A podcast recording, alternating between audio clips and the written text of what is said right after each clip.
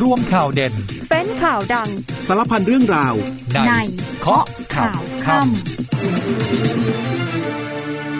สวัสดีค่ะ 19นาฬิกา30 นาทีพบกับข้อข่าวค่ำนะคะ วันนี้ติดตามข่าวสารกับดิฉันอัมพิกาชวนปรีชาค่ะ เราเจอกันเป็นประจำไม่มีวันหยุดนะคะ ทุ่มครึ่งถึง 2 ทุ่มโดยประมาณผ่านทางสถานีวิทยุในเครือกองทัพบก อีกหนึ่งช่องทางคือผ่านทางเพจ Facebook ข้อข่าวค่ำนะคะ กดไลค์ กดแชร์ คอมเมนต์ทักทาย ร่วมจัดรายการไปพร้อมกันได้เลยนะคะ ตอนนี้คุณผู้ฟังฟังอยู่ที่ท้องที่ไหน ฝนตกหรือไม่ รถติดหรือเปล่า ส่งเข้ามาคอมเมนต์พูดคุยกันหน่อยนะคะ ส่วนความคืบหน้าทางคดี คนร้ายก่อเหตุ ยิงนักเรียนชั้นม .6 เสียชีวิต3รายที่กระบี่ ล่าสุดตำรวจสพเขาพนมจับได้แล้วนะคะ พบว่าชายคนนี้มีประวัติเข้าไปข้องเกี่ยวกับยาเสพติด เจ้าตัวสารภาพว่าเพิ่งจะเสพยาบ้ามา ที่ก่อเหตุเนี่ยไม่ได้รู้จักน้องๆมาก่อนด้วยนะคะ นักเรียนทั้ง 3 รายเนี่ยไม่ได้รู้จักเลย แต่เขาหลอนค่ะ เขาคิดว่ามีคนมาทำร้ายเขา เลยลงมือก่อเหตุ นี่เป็นพิษภัยของยาเสพติดนะคะ ส่วนผลพิสูจน์สาเหตุการเสียชีวิตของน้องจีฮุนออกมาแล้ว เบื้องต้นพบว่าเกิดจากอาการฮีทสโตรกนะคะ แต่ว่าถ้าเกิดทางครอบครัวของน้องจีฮุนยังคงติดใจประเด็นเรื่องของการเสียชีวิตเนี่ย เดี๋ยวทำหนังสือแจ้งไปที่กระทรวงยุติธรรมได้อีกครั้งหนึ่งด้วย ส่วนเรื่องของน้ำค่ะ การบริหารจัดการน้ำการเตรียมความพร้อม ล่าสุดรัฐมนตรีว่าการกระทรวงกลาโหม สั่งไปทุกเหล่าทัพหน่วยทหารที่มีทุกพื้นที่ทั่วประเทศ ให้เตรียมความพร้อมรองรับการอพยพของประชาชน หากสถานการณ์วิกฤต แล้วเกิดเหตุฉุกเฉิน คุณผู้ฟังคะก่อนที่จะไปอัปเดตข่าวอื่นโอ้โห เมื่อสักครู่นี้ลืมแจ้งไป พรุ่งนี้น้ำมันขึ้นราคานะคะ วันนี้ก่อนเข้าบ้านแวะเติมก่อนเลยนะคะ เบนซินโซฮอล์ E85 ขึ้น 80 สตางค์ต่อลิตร แต่ว่าดีเซลคงเดิมมีผลตีห้าพรุ่งนี้นะคะ วางแผนเลยค่ะ เอ่อ ใครที่ กำลังคิดว่าเดี๋ยวจะเติมน้ำมันมันพรุ่งนี้เติมวันนี้ก่อนเลยเพราะว่าพรุ่งนี้น้ำมันขึ้นนะคะ เอาละค่ะ ไปที่พิษภัยของยาบ้าอย่างที่เกริ่นไว้ตั้งแต่ช่วงแรกของรายการนะคะตำรวจสภ.เขาพนม ไปตามจับกลุ่มคนร้ายที่ก่อเหตุยิงนักเรียนชั้นม .6 เสียชีวิต 3 รายในพื้นที่จังหวัดกระบี่ได้แล้ว น้องเป็นชายหนึ่งราย เป็นหญิงสองราย ทั้งหมดอายุ 18 ปี ก่อนที่จะก่อเหตุคือเผาจักรยานยนต์ เหตุการณ์เกิดขึ้นในพื้นที่อำเภอเขาพนมจังหวัดกระบี่นะคะ คนร้ายชื่อว่านายธีรศักดิ์ เป็นเจ้าของอู่ซ่อมรถ ตอนให้การเนี่ยเขายังคงให้การวกวนนะคะ สารภาพว่าเสพยาบ้ามา 2 เม็ดแล้วก็บอกว่าจากนั้นเนี่ยขับรถคันดังกล่าวคันที่ก่อเหตุขับมาจากบ้านของภรรยามุ่งหน้าที่จะกลับบ้านขับมาคนเดียว ไปชนกับรถจักรยานยนต์ของเด็ก แล้วหลอนคิดว่าเด็กคือคนที่จะมาทำร้ายเขาเลยลงมือก่อเหตุฆ่าอีกฝ่าย ก็ให้การค่อนข้างที่จะวกวนนะคะ แล้วก็เมื่อไปตรวจสอบประวัติก็พบว่าผู้ต้องหาเนี่ยก็มีประวัติที่เกี่ยวข้องกับยาเสพติดด้วยนะคะ ส่วนความคืบหน้าการเสียชีวิตของน้องจีฮุนที่เสียชีวิตบนรถตู้รับส่งนักเรียนนะคะ ในอำเภอพานทองจังหวัดชนบุรี ล่าสุดผลออกมาแล้วพบว่ามาจากฮีทสโตรกนะคะ วันนี้ว่าที่ร้อยตรีธนกิจ จิตอารีรัตนเลขานุการรัฐมนตรีว่าการกระทรวงยุติธรรม เข้าพบพลตำรวจตรี สุพิชัย ลิมศิววงศ์ ผู้บังคับการสถาบันนิติเวชวิทยาโรงพยาบาลตำรวจ เพื่อติดตามความคืบหน้าของคดี หลังจากที่ครอบครัวของน้องจิงฮุนเนี่ยติดใจสาเหตุการเสียชีวิตของน้อง โดยว่าที่ร้อยตรีธนกิจบอกว่าถ้าเกิดเป็นไปตามกระบวนการ แล้วก็ไม่มีข้อสงสัยใด ๆ การทำงานของเจ้าหน้าที่ รอผลการชนะสูตรตามกรอบระยะเวลาก็คือ 40 วัน 40 วันเนี่ยจะรู้สาเหตุการเสียชีวิตที่แท้จริง แต่ถ้าผลการผ่าชนสูตรของน้องออกมา ครอบครัวยังติดใจสงสัย แบบนี้แจ้งมายังสถาบันนิติวิทยาศาสตร์ กระทรวงยุติธรรมได้นะคะ จะดำเนินการผ่าพิสูจน์ครั้งที่ 2 ได้ เบื้องต้นร่องรอยที่พบที่เป็นร่องรอยฟกช้ำตามร่างกายน้องนะคะ ก็คือตามแขนตามใบหน้ารวมทั้งหมด 9 จุด ไม่พบว่ามีกระดูกหัก ไม่มีร่องรอยการข่มขืน ไม่มีร่องรอยการบีบคอ แล้วพบว่าตับเนี่ยเปลี่ยนเป็นสีเหลือง ซึ่งปกติแล้วตับจะเป็นสีแดงหรือสีชมพูนะคะ จึงมีการคาดการณ์ว่าสาเหตุน่าจะเกิดจากการเสียชีวิตเพราะว่า heat stroke นะคะสำหรับรอยเปื้อนบนชุดนักเรียน เกิดจากการที่น้องจีฮุนลงไปนอนบนพื้นรถที่เปื้อนฝุ่น แพทย์ระบุว่าศพอยู่ในลักษณะคว่ำหน้าทำให้เลือดตก จนอาจจะทำให้เกิดแผลถลอกที่แก้มซ้าย ขณะที่ผู้เชี่ยวชาญด้านนิติเวชสถาบันนิติวิทยาศาสตร์ในแพทย์สราวุธสุจริตธรรม บอกว่าอาการฮิสโตรกในเด็ก เกิดจากการควบคุมอุณหภูมิในสมองของเด็กที่ยังไม่ดีเท่าผู้ใหญ่ ตรงนี้สำคัญนะคะคุณผู้ฟัง ข้อมูลตรงนี้บอกว่า เด็กไม่สามารถที่จะควบคุมอุณหภูมิในสมองได้ดีเท่าผู้ใหญ่ทำให้เด็กทนต่อความร้อนได้น้อยกว่าผู้ใหญ่ เด็กอาจใช้เวลาเพียงไม่กี่นาที ในขณะที่ผู้ใหญ่อาจใช้เวลา 15 นาทีขึ้นไป เด็กทนได้น้อยกว่าภาวะฮิสโตรกจะทำให้รู้สึกสับสน ช่วยเหลือตัวเองไม่ได้ ชักและหมดสติ จนกระทั่งร่างกายล้มเหลว ซึ่งภาวะฮิสโตรกสามารถตรวจพบเลือดออกตามจุดต่างๆ ของร่างกายได้เช่นเดียวกันสำหรับบาดแผลฟกช้ำตามร่างกายของน้องจีฮุนตามแขนตามขานั้นสันนิษฐานว่าอาการฮิสโตรกอาจจะทำให้น้องจีฮุนฟาดแขนและขาไปในรถ เพราะว่าตำแหน่งของร่างกายเข้ากันได้กับส่วนต่างๆ ภายในรถทางนี้เดี๋ยวยังคงต้องนำข้อมูลการพิสูจน์หลักฐานของตำรวจมาประกอบกันอีกครั้งหนึ่งค่ะ ส่วนอีกคดีหนึ่งที่หลายคนติดตามก็คือคดีของนายเอ็มนะคะนายอภิดิต นายอภิดิตนี่เป็นหลานชายของอดีตรัฐมนตรีที่ก่อเหตุเป็นผู้ต้องหาคดีขืนใจดาราสาว วันนี้ศาลอาญาถนนรัชดาพิเศษมีคำสั่งไม่ให้ปล่อยตัวชั่วคราวนะคะนายเอ็มเนี่ยก็มีการยื่นหลักฐานเพิ่ม เป็นคลิปวิดีโอ ซึ่งไม่ใช่คลิปอนาจารนะคะ แต่ว่าเป็นคลิปแอบถ่าย เอาไปยื่นเพิ่มเติม ปรากฏว่าวันนี้ศาลก็พิจารณาแล้ว เห็นว่ามีการนำคลิปแอบถ่ายในช่วงวันเกิดเหตุ ซึ่งเมื่อเปิดดูเนี่ยผู้เสียหายไม่ได้สติ แล้วผู้เสียหายก็คือดาราสาวเองก็ตกใจด้วย เพราะไม่คิดว่านายอภิดิศร์หรือนายเอ็มเนี่ยจะมีการอัดคลิปวิดีโอในวันที่เกิดเหตุนะคะแล้วก็นายเอ็มมีพฤติการที่จะยุ่งเหยิงกับพยานหลักฐาน สารพิเคราะห์แล้วเห็นว่าถ้าปล่อยไปเกรงจะไปยุ่งเหยิงกับพยานหลักฐาน จึงยกคำร้องขอปล่อยตัวชั่วคราว นี่เป็นการยื่นคำร้องครั้งที่ 3 นะคะศาลก็ปฏิเสธ ส่วนคดี forex forex นี่มีความคืบหน้านะคะ เพราะว่าว่าที่ร้อยตรีธนกิจจิตอารีรัตน เลขานุการรัฐมนตรีว่าการกระทรวงยุติธรรมออกมาเปิดเผยความขึ้นหน้า บอกว่าเดี๋ยววันพรุ่งนี้เจ็ดกันยายนนะคะ ทางพนักงานสอบสวนคดีพิเศษจะประชุมติดตาม คดี forex 3D ของกลุ่มผู้ต้องหา 16 ราย ทีนี้ในกลุ่มนี้ค่ะ ในกลุ่มผู้ต้องหา 16 รายเนี่ยมีชื่อของดีเจแมนกับคุณใบเตยรวมอยู่ในเซตนี้ด้วยนะคะ ก็เดี๋ยวจะเข้าประชุมวันพรุ่งนี้ แล้วก็จะสรุป เรื่องของพยานหลักฐาน ว่าที่จะออกหมายเรียกผู้ที่เกี่ยวข้องมารับทราบข้อกล่าวหาในวันที่ 15 กันยายนนี้ พรุ่งนี้ประชุม สรุปรายชื่อแล้ว 15 กันยายนเรียก ทีนี้จำนวนรายชื่อทั้ง 16 คน ถ้าเกิดรายใดพนักงานสอบสวนคดีพิเศษสรุปสำนวน แล้วมีพยานหลักฐาน มีเส้นทางทางการเงินที่เชื่อมโยงอย่างชัดเจน มีส่วนได้ส่วนเสียในคดีนี้ เขาจะออกมาเรียกให้มารับทราบข้อกล่าวหา แต่ถ้ารายใดพยานหลักฐานไม่ชัดเจนไม่เพียงพอ ก็จะยังไม่มีการออกหมายเรียก ซึ่งมีการคาดการณ์ว่าหมายเรียกน่าจะออกได้ประมาณ 4-5 คน และเมื่อมีการมารับทราบข้อกล่าวหาตามการนัดหมาย ก็จะนำตัวส่งอายการตามขั้นตอนทางกฎหมาย เช่นเดียวกับคุณพิงกี้สาวิกานักแสดงสาวนะคะ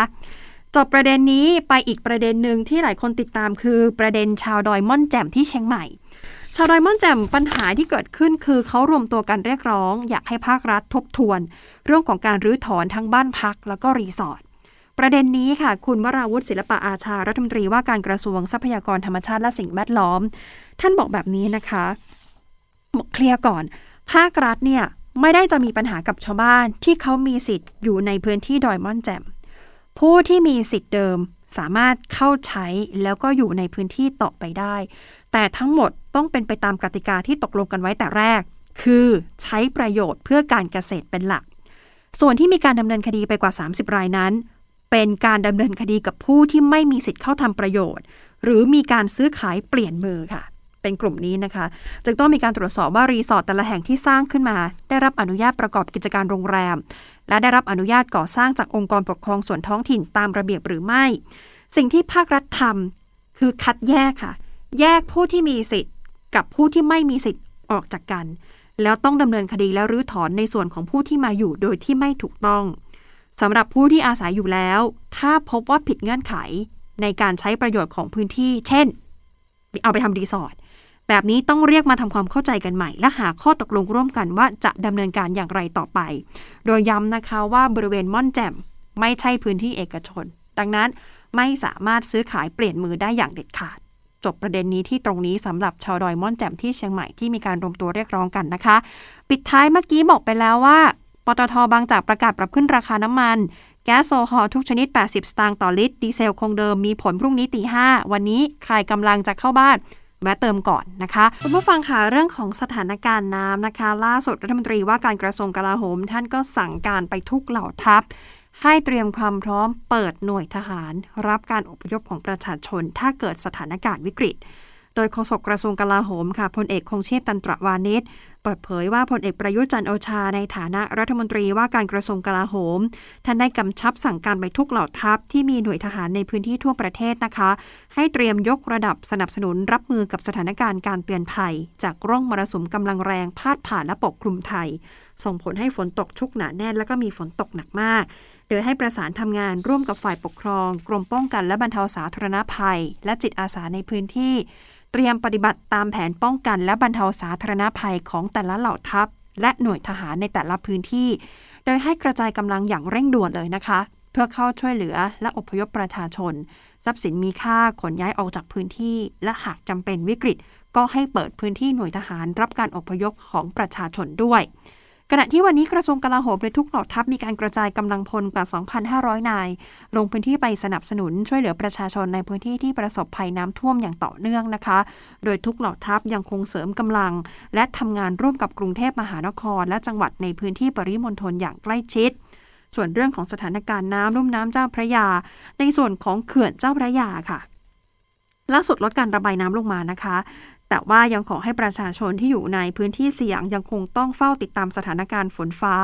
แล้วก็ปริมาณน้ำท่าจากหน่วยงานที่เกี่ยวข้องอย่างใกล้ชิดด้วย ส่วนลุ่มน้ำมูลระดับน้ำในแม่น้ำมูลนั้นสูงขึ้น ที่วัดเสนาวงอำเภอวารินชำราบจังหวัดอุบลราชธานี เจ้าหน้าที่ต้องเดินเครื่องสูบน้ำขนาดใหญ่ เพื่อที่จะพร่องน้ำที่ไหลท่วมชุมชนลุ่มต่ำในเขตเทศบาลเมืองวารินชำราบ ไม่ให้น้ำเนี่ยไปท่วมชุมชนอื่นเพิ่ม ปัจจุบันพื้นที่สองฝั่งแม่น้ำมูลในจังหวัดอุบลราชธานีถูกน้ำไหลท่วมมา 8 อำเภอนะคะ ต้องอพยพชาวชุมชนที่ได้รับผลกระทบเข้าไปอาศัยตามศูนย์พักพิงชั่วคราวไปก่อน แล้วก็จากรายงานเนี่ยอัปเดตตั้งแต่กลางเดือนสิงหาคมจนถึงปัจจุบัน มีทั้งหมด 13 ชุมชน 128 ครอบครัวกว่า 480 คนที่ได้รับผลกระทบนะคะ ส่วนประกาศจากกรมอุตุนิยมวิทยาที่หลายคนติดตามว่าฝนจะตกหนักถึงหนักมาก บริเวณประเทศไทย แล้วก็คลื่นลมแรงบริเวณทะเลอันดามันตอนบน และอ่าวไทยตอนบนมีผล จนถึงวันที่ 9 กันยายน ภาคเหนือตอนล่าง ภาคตะวันออกเฉียงเหนือตอนล่าง ภาคกลาง รวมถึงกรุงเทพมหานครและปริมณฑลนะคะ ภาคตะวันออกและภาคใต้ มีฝนตกชุกหนาแน่น และมีฝนตกหนักถึงหนักมากในบางแห่ง ขอให้ประชาชนระมัดระวังอันตรายจากฝนที่ตกหนัก และฝนที่ตกสะสมด้วยนะคะ ฝนตกหนักๆแบบนี้อาจจะทำให้เกิดน้ำท่วมฉับพลันได้ รวมไปถึงน้ำป่าไหลหลาก โดยเฉพาะอย่างยิ่งก็คือ พื้นที่ลาดเชิงเขาใกล้กับทางน้ำไหลผ่าน แล้วก็พื้นที่ลุ่มต้องระมัดระวังเป็นพิเศษ ตอนนี้ติดตามประกาศจากกรมอุตุนิยมวิทยานะคะ ไปที่เว็บไซต์ของกรมอุตุนิยมวิทยาก็ได้ www.tmd.go.th หรือที่สายด่วน 1182 โทรไปเช็คได้ตลอด 24 ชั่วโมงนะคะ ส่วนเรื่องของการบริหารจัดการน้ำวันนี้มีการประชุมครมค่ะและคณะรัฐมนตรีก็มีการอนุมัติงบประมาณ เอาไว้สำหรับเพิ่มประสิทธิภาพในการบริหารจัดการน้ำไม่ว่าจะเป็นหน้าฝน หรือแม้แต่เตรียมความพร้อมสำหรับหน้าแล้ง มีการอนุมัติงบประมาณรายจ่าย ประจำปีงบประมาณปี 65 เพื่อดำเนินโครงการเพิ่มประสิทธิภาพการบริหารจัดการน้ำในช่วงฤดูฝนของปีนี้ รวมไปถึงการกักเก็บน้ำในหน้าแล้ง ปี 65 ต่อเนื่องถึงปี 66 ประกอบไปด้วย 576 รายการ กรอบวงเงินที่เอาไว้จัดการตรงนี้ 911 ล้านบาท ถ้าดำเนินการแล้วเสร็จพื้นที่ที่จะได้รับประโยชน์มีประมาณ 3,500 ไร่ มีปริมาณน้ำเพิ่มขึ้น 3 ล้านลูกบาศก์เมตร ประชาชนได้รับประโยชน์ 542 ครัวเรือน และสามารถกำจัดผักตบชวา วัชพืชน้ำได้อีก 97,988 ตัน รวมทั้งสามารถซ่อมแซม ปรับปรุงอาคารชลศาสตร์ให้สามารถใช้งานได้อีก 9 แห่ง แล้วนอกเหนือจากเรื่องนี้ เรื่องของงบยังมีการอนุมัติให้กระทรวงเกษตรและสหกรณ์โดยกรมชลประทาน ใช้งบของปี 65 อีกจำนวน 663 ล้านบาท เป็นค่าใช้จ่ายในโครงการจัดหาเครื่องจักรกลสูบน้ำเพื่อเพิ่มประสิทธิภาพแก้ปัญหาน้ำท่วม และภัยแล้ง รวม 3 รายการจำนวน 203 เครื่อง อนุมัติแบบนี้เลยนะคะ ต้องใช้แล้วค่ะในการบริหารจัดการน้ำเพราะปีนี้ก็น้ำมาก แต่ถ้ามัวแต่จัดการพร่องน้ำอย่างเดียวไม่ทำอะไร เดี๋ยวช่วงหน้าแล้งก็มีปัญหาอีก จบประเด็นเรื่องของน้ำขอไปที่เรื่องของการเมืองกันบ้าง โอ้การเมืองนี่ก็ร้อนแรงไม่แพ้กันนะคะ ตามรายงานคือตุลาการศาลรรัฐธรรมนูญนัดประชุมวาระพิเศษ วันพฤหัสนี้ค่ะ วันที่ 8 กันยายนนี้นะคะ นัดประชุมเพื่อที่จะพิจารณาคำร้องของฝ่ายค้านที่ขอให้ศาลวินิจฉัยความเป็นนายกรัฐมนตรีของพลเอกประยุทธ์ สิ้นสุดลงจากการดำรงตำแหน่งครบ 8 ปี เรื่องนี้คุณวิษณุเครืองามรองนายกรัฐมนตรีฝ่ายกฎหมาย คาดการว่าข้อมูลต่างๆ ที่ศาลขอไปนั้น ตอนนี้ได้รับครบถ้วนแล้วเอกสาร 33 หน้าเนี่ยนะคะ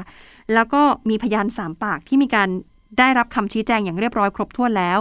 อาจารย์วิษณุบอกจัดประชุมได้เลย แม้ว่าจะมีกรอบเวลา 15 วัน แต่ถ้าศาล หารือกันแล้วประสงค์จะให้ชี้แจงเพิ่มเติม ก็เลื่อนได้ เรื่องนี้เป็นเรื่องการทำงานของศาลโดยเฉพาะนะคะ จึงไม่มีกรอบระยะเวลาการวินิจฉัยที่ชัดเจน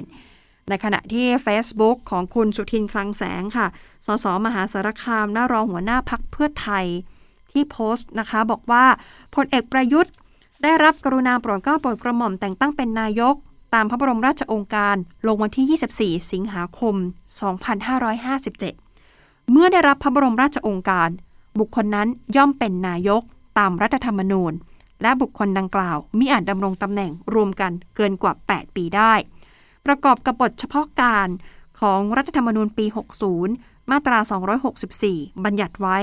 ให้คณะรัฐมนตรีที่บริหารราชการแผ่นดิน อยู่ในวันก่อนวันประกาศใช้รัฐธรรมนูญนี้ เป็นคณะรัฐมนตรีตามบทบัญญัติแห่งรัฐธรรมนูญนี้ จนกว่าคณะรัฐมนตรีที่ตั้งขึ้นใหม่ภายหลังการเลือกตั้งทั่วไปครั้งแรก ตามรัฐธรรมนูญนี้จะเข้ารับหน้าที่ โพสต์ข้อความนี้ไว้บน Facebook ส่วนโลกออนไลน์ก็มีการเผยแพร่เอกสารค่ะ เอกสารที่โลกออนไลน์เผยแพร่นั้น เป็นความคิดความเห็นของคุณมีชัยรุชุพันธ์นะคะ อดีตประธานคณะกรรมการร่างรัฐธรรมนูญ เกี่ยวกับวาระการดำรงตำแหน่งครบ 8 ปีของพลเอกประยุทธ์ บอกว่าให้นับ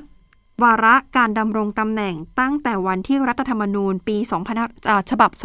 2560 ใช้บังคับ ก็คือวันที่ 6 เมษายน 2560 อันนี้โลกออนไลน์เผยแพร่นะคะ เป็นความคิดความเห็นของอาจารย์มีชัย ส่วนการประชุมคณะรัฐมนตรีวันนี้พลเอกประวิตรวงษ์สุวรรณรองนายกรัฐมนตรี ซึ่งรักษาราชการแทนนายกรัฐมนตรี วันนี้นั่งเป็นประธานการประชุมของคอรมอเป็นครั้งที่ 2 นะคะ หลังจากที่พลเอกประยุทธ์ต้องหยุดปฏิบัติหน้าที่ตามคำสั่งของศาลก็วันนี้พลเอกประยุทธ์ท่านก็เข้าร่วมประชุมนะคะ แต่ว่าเป็นการ conference มาเป็นวิดีโอมานะคะ เป็น video conference มามาจากกระทรวงกลาโหม ในส่วนของคอรมวันนี้บางตาไปเยอะเหมือนกัน เพราะว่าคุณจุลินรองนายกรัฐมนตรี แล้วก็รัฐมนตรีว่าการกระทรวงพาณิชย์ท่านก็ติดภารกิจที่มองโกเลีย คุณสุชาติชมกลิ่น รัฐมนตรีว่าการกระทรวงแรงงานก็ติดภารกิจอยู่ที่ฟินแลนด์ ส่วนคุณนิพนธ์บุญญามณีก็ยื่นหนังสือลาออกไปเมื่อวานนี้ แล้วก็มีคุณกนกวันวิลาวัน รัฐมนตรีช่วยศึกษาธิการที่ต้องหยุดปฏิบัติหน้าที่ ปรากฏว่าวันนี้ คุณอนุทินชาญวิรกูลรองนายกรัฐมนตรี และรัฐมนตรีว่าการกระทรวงสาธารณสุขในฐานะหัวหน้าพักภูมิใจไทยมีการออกมาพูดถึง กรณีที่คุณนิพนธ์บุญญามณีลาออกจากรัฐมนตรีช่วยว่าการกระทรวงมหาดไทยนะคะ บอกว่าการที่คุณนิพนธ์ลาออกเนี่ย เออจะเป็นการกดดันให้มีการปรับคอรมอหรือเปล่า คุณอนุทินก็บอกไม่มี เป็นคนละพักกัน ไม่เกี่ยวข้องกัน ส่วนที่มองกันว่ากรณีคุณนิพนธ์ลาออกก่อนศาลตัดสิน แล้วเอามาเทียบเคียงกับกรณีของคุณกนกวัน ที่ถูกศาลสั่งหยุดปฏิบัติหน้าที่ แต่คุณกนกวันยังไม่ลาออก คุณอนุทินก็ตอบเพียงว่าไม่มี ห้ามเทียบกัน อยู่คนละพักไม่เกี่ยวข้องกัน สัญญาณการปรับครมก็ยังไม่มี